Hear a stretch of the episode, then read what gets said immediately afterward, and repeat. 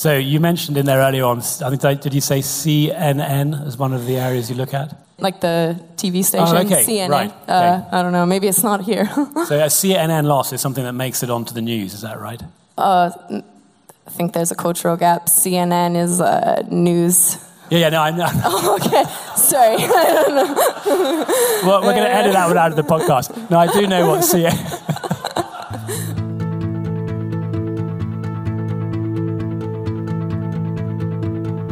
Welcome to the InsTech London podcast. This is Matthew Grant, and you can probably tell we've got a great episode coming up here. Now, this is the second part of our reverse pitch recorded live in the Steelyard on the 24th of September. This time, I'm in the chair interviewing, first of all, Hayley Maynard from Allianz Global Corporate Specialty, and then Karl Stanley from Renaissance Re. Both of them are talking about the challenges their organizations have and asking for help from the audience about where they are looking for solutions to some of those challenges. So let's get on with the show. But before we do, thanks to Insurance Insider, who are supporting our podcasts this autumn, and also as one of the sources of information that we rely on to bring you the most relevant news and our comments every week in our newsletter. And of course, to our good friends PKF Littlejohn for sponsoring the whole event.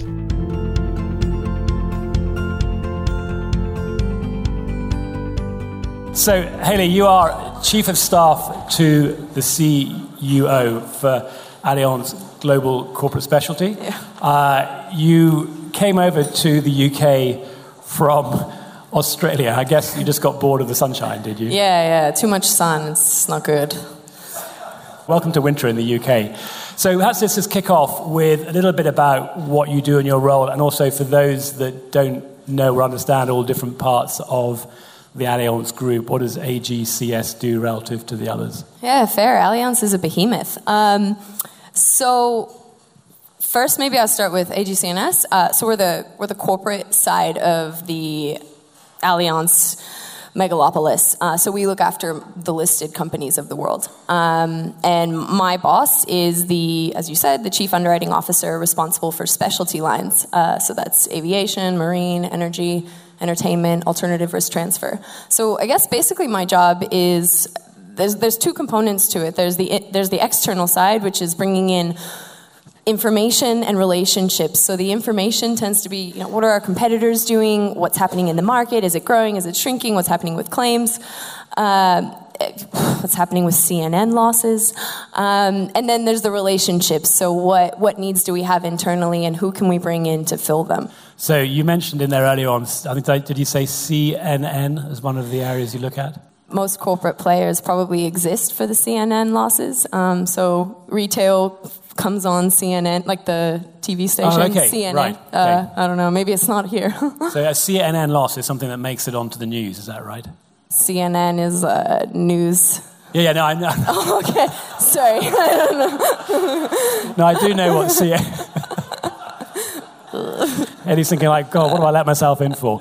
Um, no, I get what I knew CNN as a news, a news station, but I, I, what I was try, uh, trying to understand is that you use that to describe items of loss or news or that would make it onto the news. Is that how?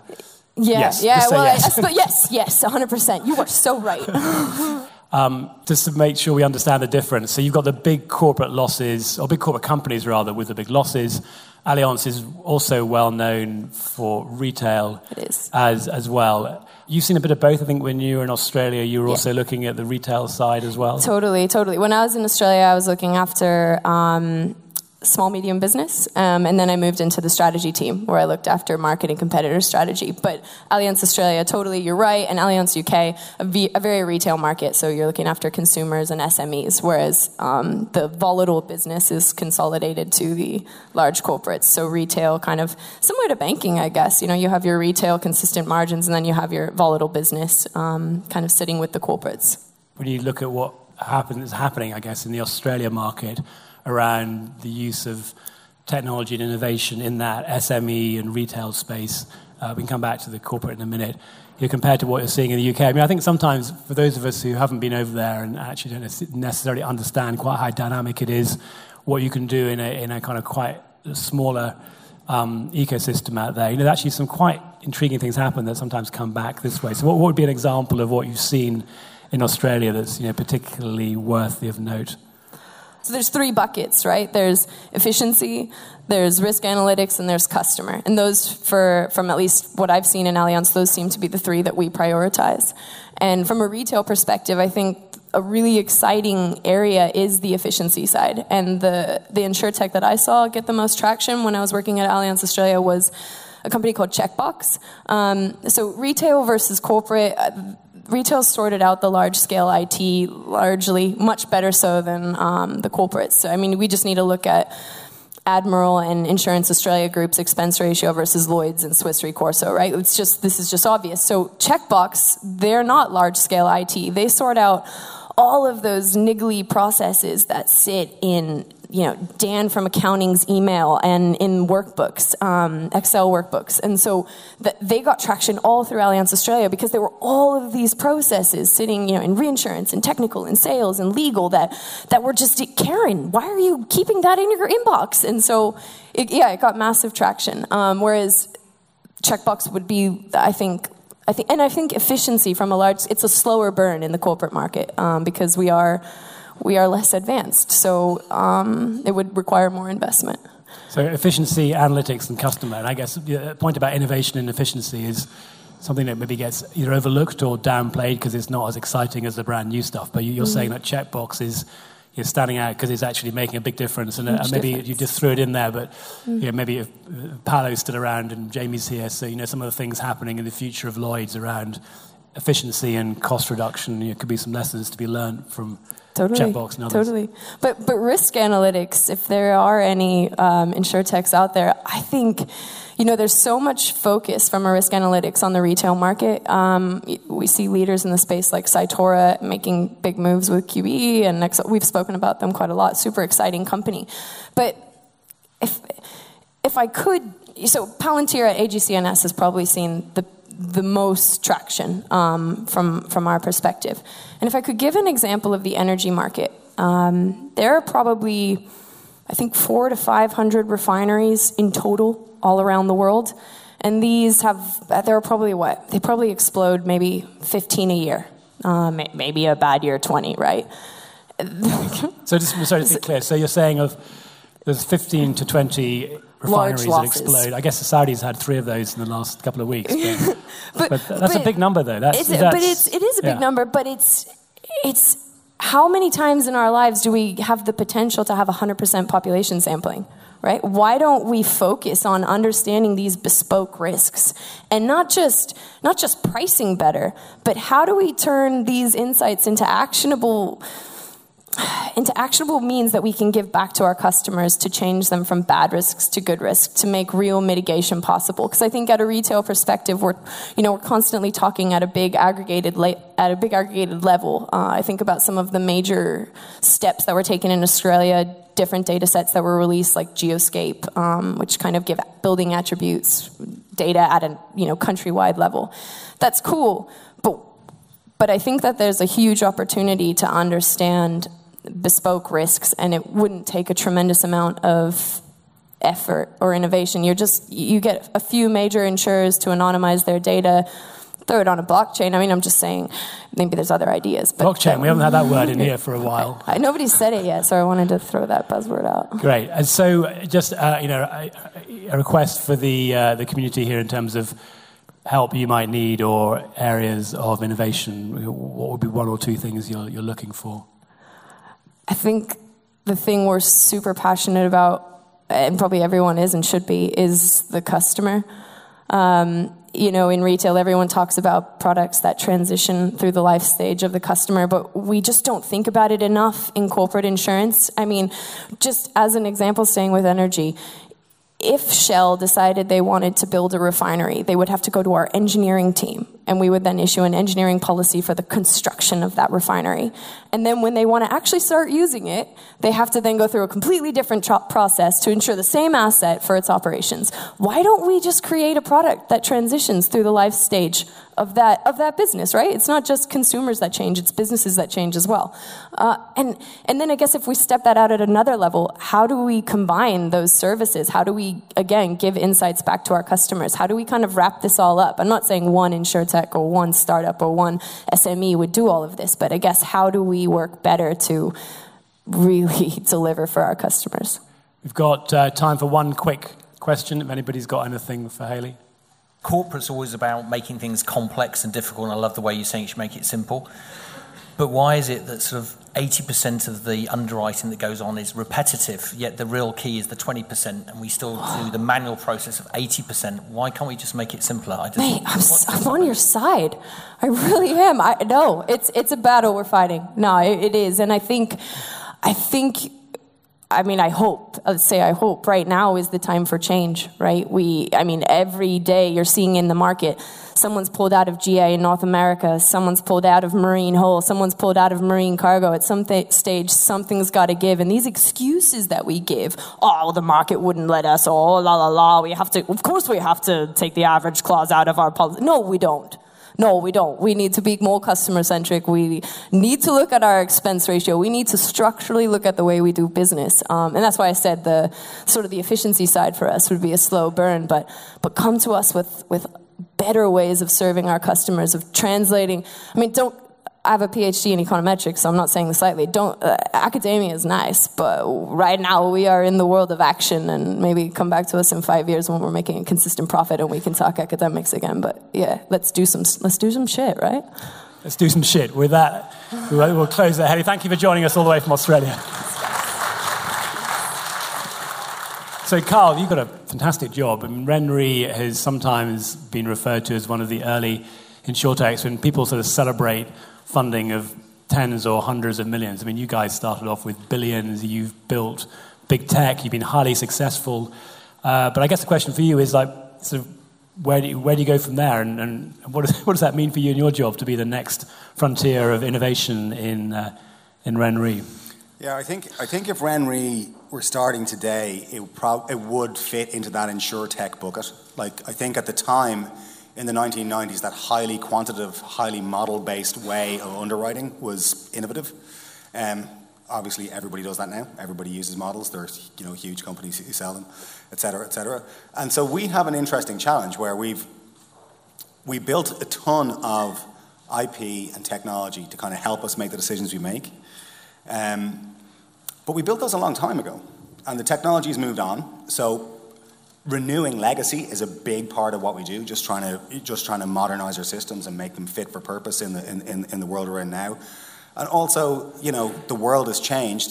Renre was able to start quite successfully as a monoline you know florida uh, property cat hurricane yada yada yada. Over the over the last few years we've executed on our strategy to diversify and we've consciously become bigger. We've done some enormous for us m&a um, so integrating those companies, uh, Platinum, who we bought about five years ago, and TMR, we bought about a year ago, it, you know, bringing them into the fold and being able to take the best parts of their culture and bring them into bring them into what we do, and to be able to adapt our systems to support the things that they do, is a big, big challenge for us, and it's a, a, large focus for me in what I do. Wow. So well, I'm glad you managed to carve some time out tonight. And just you know, back on our acronyms, T- TMR, Tokyo Millennium, Tokyo yep. Millennium. Tokyo Millennium, yeah. Good. So the innovation you're doing, do you have a team around you, or is your role to go out and sort of beg, borrow, or steal people and resources from the rest of the organisation? Yeah, it's a fair bit of stealing going on. Um, RenRe is a very lean organisation um, which basically means that I don't have a department. I mean, I am the department. But having said that, we're a very collegiate organization. It's not hierarchy driven. So, for instance, for some of the investments that we've done, you know, I don't have a team of people who will do the due diligence and the, the, the law stuff, but we have a ventures team and they will work with me on that. We have legal folks who work with me. I've done many projects internally where we've had engineering resources and underwriting resources who've kind of come together sorry, I shouldn't have said resources, I meant people. People. These people have come together to work on projects, and it's not necessarily part of their day job or part of their reporting line, but that is part of the way we work. Like we're, I think there's some saying from some business guru about how you can do great things as long as you don't care about who gets the credit. And I genuinely think in RenRe we're really good at that. That's one of our real strengths is that, you know, people can take things that are, like if we think about new lines of business, um, obviously, if you're an underwriter, you're going to be measured on the profitability of your book and the size of your book and how much profit you produce. But at the same time, somebody has to try the new things, right? Somebody has to, you know, deal with the FloodFlashes of this world and so on and so forth. And I think we're quite good at that forward thinking about how this may not, you know, it's not going to look great on the, might not necessarily look brilliant on the balance sheet today, but it might lead to something in the future. Yeah, so you I mean like Munich Re Digital Partners, you've got the capital to be able to absorb, I guess you could call them experiments. I mean, what would be an example of an organization or initiative you're, you're working on just now? Okay, so in terms of new products, we've been working with the InsurTech Gateway. So that's one of the reasons I mentioned FloodFlash because they came with those. So we, we, we kind of kicked the tires on, uh, on, on FloodFlash a little bit and supported those. Um, we have looked into you know some innovative stuff around uh, cryptocurrency wallets as well. Um, even though it's a very it's a slightly hard to understand thing because there's not much data there now, um, and it's also very niche. But you know you don't have to be a genius to think that what we call cryptocurrency now in a few years' time we're just going to call money, right? I mean it's pretty clear from what Facebook were trying with Libra and the reaction from central banks around the world that cryptocurrency will just become the mechanism by which money is distributed. I mean, well, it's not 100% certain, but it's. Yeah, I, I mean, I, I would bet cryptocurrency on it. This is the fourth. This is the fourth discussion we've had this, this week, let's say the last seven days around cryptocurrency. So either it's just becoming a self fulfilling rumor or there's definitely something going on there. So when you talk about that, I mean, this, and you mentioned the data there briefly. Are you, uh, does the management of RenRe, are they, are they comfortable backing a product, an insurance product, where you don't have lost data? There's quite, you know, I think the regulations are also quite difficult around that. Are they willing to uh, give you some capacity and ability to go and test this out and learn as, as you go?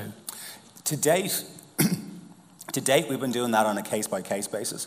I suspect that over the next few months, we'll, we'll try to be more mindful and more organized about it and try to put a sandbox in place so we can do those kind of things because we definitely recognize as an, as an organization that you know you need to do these things you need to experiment otherwise otherwise you're always going to be behind everybody else Good. And then, just as you're here making your reverse pitch, what what uh, areas are you looking for help from in, in your in your work? A couple of things that come to mind. Um, if anybody has a database of all the properties in Florida, Louisiana, and Texas and can tell me how far the ground floor is off the ground, I'll, I will pay you money for that now if you have that. So, um, lots of people claim to provide these things, but having done a lot of testing, we haven't found we haven't found a product that has the response time, the quickness of lookup, and the accuracy of results that we would need to be able to run our our flood models the way we'd like to. So that, that's, that's one thing. I mean, there are companies that are working on it, like we mentioned Cytora and stuff earlier on, they're working on it, but nobody has solved that yet. Um, it's difficult because it's much easier to solve property characteristic problems that you can get from an overhead picture because there's lots of satellite and aerial footage, but you need to basically send somebody around to measure the distance, and it's difficult. So that's number one. The, the, the other thing I think would be really great, a couple of years ago, I was working uh, on the casualty treaty team as an analyst, and uh, speaking of the CNN events that happen, um, it's a news station, by the way. Um, uh, there was the, Volkswagen, the Volkswagen scandal broke, and uh, uh our chief risk officer uh, called the group and was like, "What's our exposure to Volkswagen?" So I was like, "Sure, I'll go find that for you." And to figure out what your exposure to Volkswagen is across the entire book of business for a company the size of RenRe, it's not trivial. It's not like it would be awesome if I could just type in what's my exposure to Volkswagen to some system and get it come back. But no, I had to go interview some underwriters, you know, look in various deals and various balance sheets, turn up a lot of documentation, et cetera, et cetera, et cetera. It took a little while and quite a lot of manual effort. However, it's not difficult to imagine a world where you have effectively, you know, what they call a data lake now, you know, where you take all your data in and you have multiple ways of querying it where you can ask it in natural language, you know, what is, how many contracts do I have that mention Volkswagen? And it'll go and look at all the bordereaux and it will relate them back to the underlying contracts and aggregate the stuff and give you back the answer. Um, there are some partial solutions to these things, like there's companies who do these things. Um, uh, some of them, I think, are represented in this room. But once again, we haven't seen something that exactly, you know, neatly fits our use case. So there are two solid gold ideas that people. No, I mean, fantastic. But you know, had you been, you know, had you been talking, or we've been talking 15 years ago, I bet we'd have had a very similar discussion, which is, you know, I, I, like, I want it. I'm pretty sure it's out there somewhere. It can't be that hard, and it just proves, you know, sort of having the the vision and all the technology out there. Something as relatively simple as saying what's RenRe's exposure. It still, you know, requires you to do a lot of manual effort. Mm-hmm. So, yeah, great opportunity for anybody out there that can help figure out what the exposure is without necessarily having to trawl through your data where you may not have it in the first place. And I guess if anybody wants to go and commission people to go and stand on floors in Florida and figure out how high they are, they should come and, you know, who knows, there might actually be some money in that. Yeah. Good. Well, Karl, that was fantastic. Thank you very much. Thanks, everyone.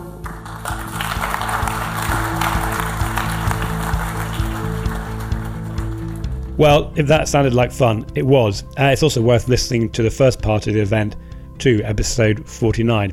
Now, we had over 20 different requests from that event alone for help from people with technology offering to insurance. So take a look at Chris's summary of the event on the website on the specific event page for the reverse pitch. And if you haven't been along to our events or not been for a while and wondering what you're missing, then you can see what we've got coming next at www.instech.london. Also worth signing up for the newsletter so you don't miss the future events. Uh, and finally, if you are listening to this from outside of the UK but have got plans to travel to London, let us know, and we may well be able to get you up on stage as well. And of course, again, episode notes have got the link to a free copy of Insurance Insider.